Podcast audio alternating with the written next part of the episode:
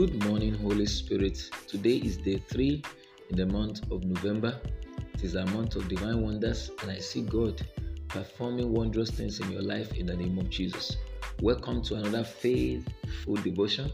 The scripture reading this morning is from the book of Isaiah, chapter 66, verse 6. Isaiah chapter 66, verse 6. The word of the Lord says, A voice of noise from the city, a voice from the temple a voice of the Lord that rendereth recompense to his enemy, a voice of noise from the city, a voice from the temple, a voice of the Lord that rendereth recompense to his enemies. Glory to Jesus in the highest.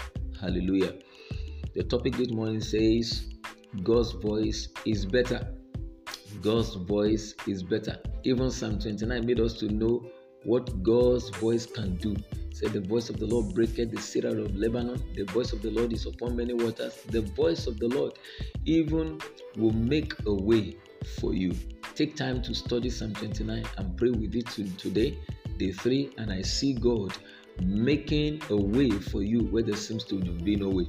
Beloved, God's voice will make you a voice used you as a force and empower you to make the right choice to fulfill life and destiny.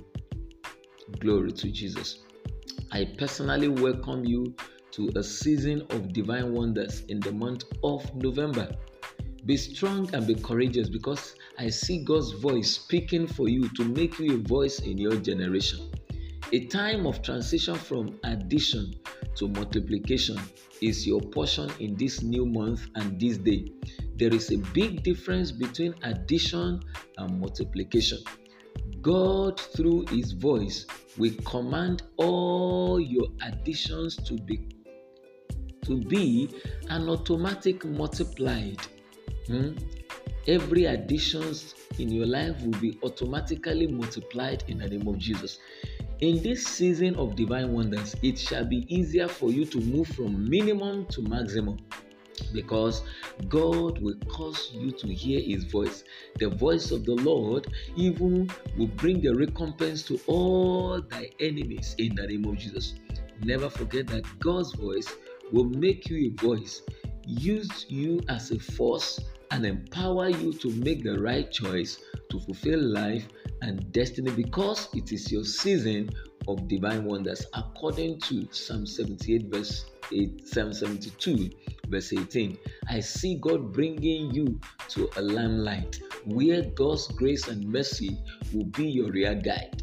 So shall it be in the name of Jesus. This can only be possible brethren all over the globe and all my listeners when Jesus is the Lord and Savior of your life. Accept Him today, and your life will not remain the same. Let Him take over your destiny so that you can fulfill it and you can become a voice in your generation. Do have a faith filled day, and I prophesy to your life your land is green.